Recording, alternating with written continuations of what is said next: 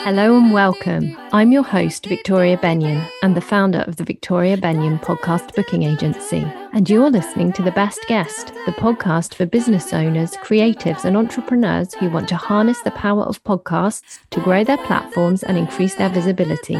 We're here to support you on your journey, bringing you actionable tips with each episode. Now, let's begin. Now, I originally wanted to call this episode, Don't F It Up. I'm going to blame this on binge watching too many episodes of Ozark and channeling Ruth. My husband and I have been making a point of watching it together every night, but he's actually been away in Vegas for this week for his delayed fortieth birthday celebrations, and I had to promise not to watch it without him, which has actually been much harder than I thought. My politer, more long-winded title was Simple Steps to Take to Make Sure Your Podcast Interview Goes Off Without a Hitch. But I settled on Get Your Calendar Straight, Keep Your Head. Some of this comes down to getting your processes right, but there's a big dash of attitude in there that I really want to talk about today. Once you've booked your podcast interview, there are a few things that can trip you up if you're not careful. And I want to run through the checks you can put in place to increase your chances that the interview is going to go off without a hitch. So make sure that your interview is in your calendar. If you booked a slot using the host's calendar booking system, you'll more than likely have received an invitation, and this will usually include a link that you need to use to connect to the interview. I love it when it's this seamless and it all works. So take a step back for a moment to when you book the interview. Think about the email address you want potential notifications and the invitation to be sent to. Which calendar is linked to that email address? Because when you accept the invitation, think about where the booking will go. You want to make sure it's going to the calendar you're expecting. If you use a Google Calendar, enter your Gmail address linked to the calendar when you book, because it's nothing worse than when you come to do an interview, open your calendar and find the link isn't there. Then you spend ages hunting for it, getting more and more stressed as the time's ticking down to your interview. I know this sounds really simple, but it honestly does trip guests up. And remember, the host isn't psychic. If you give them one address, that is where they'll send the emails. Not all hosts, however, use schedulers, so you may find you liaise with the booking over email. So make sure, if that's the way you've booked it, that you enter it into your calendar. You don't want to double book yourself and have to reschedule, or plain old forget about the interview and lose the opportunity.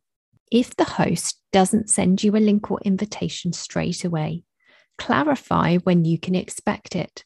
Some hosts will send the link much closer to your interview. For some, it will be a couple of days before, but some will send it right before the interview. If you know what to expect, you can take the stress out of the situation. And remember, people aren't perfect. I'm reminded of the Charles Darwin quote here. It is not the strongest of the species that survives, nor the most intelligent that survives. It is the one that is most adaptable to change. So don't be a dinosaur. Sometimes, even when you think that everything is on track, problems do come up. So make sure that you are contactable around the time of your podcast interview. And you can do this by making sure you have your email open. You have your phone next to you, turned to silent, but right there where you can see it. We've booked our clients on hundreds of shows, and trust me, things do go wrong. But the clients who are contactable, have a good attitude, and can be flexible are the ones who have the most success with a podcast interview strategy. Once I was booked on an interview and the host got stuck in the snow, so he emailed me to move the interview back by half an hour. This was no problem. I saw the email flash up. Another time, something went wrong with the Zoom link that I received. When I tried to connect, I got the message that the host was already in another meeting. She wasn't, but for some reason, we were both using different Zoom links. Again, we emailed each other and we worked it out, and the interview went off just fine. It's important to accept that things sometimes go wrong, so be ready for it. When you're talking to people in different time zones, things can definitely go awry, even if you've taken every precaution. I once turned up an hour early for an interview. It was a couple of days after our clocks changed in the U K, so it had thrown things out. It wasn't a problem. I just came back an hour later and did the interview. But the important thing here is that you don't get stressed out. You don't get narky with the host. You're adaptable, you're patient, and you're nice. Remember, podcast interviews are about networking and relationship building.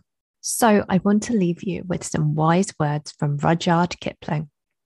If you can keep your head when all about you are losing theirs and blaming it on you, if you can trust yourself when all men doubt you, but make allowance for their doubting too, if you can meet with triumph and disaster and treat those two imposters just the same, yours is the earth and everything that's in it. Visit w w w dot victoria bennion dot com to book a free podcast guesting strategy session with one of our team. Using the information you provide when you book, we'll get to know you and your business better so you get the most value from your strategy call. You will come away from this thirty-minute session with huge value. We'll share our top tips for being a podcast guest and up to five suggestions of perfect fit podcasts you can approach. Thank you so much for listening to the Best Guest podcast today. I'll talk to you again in the next episode.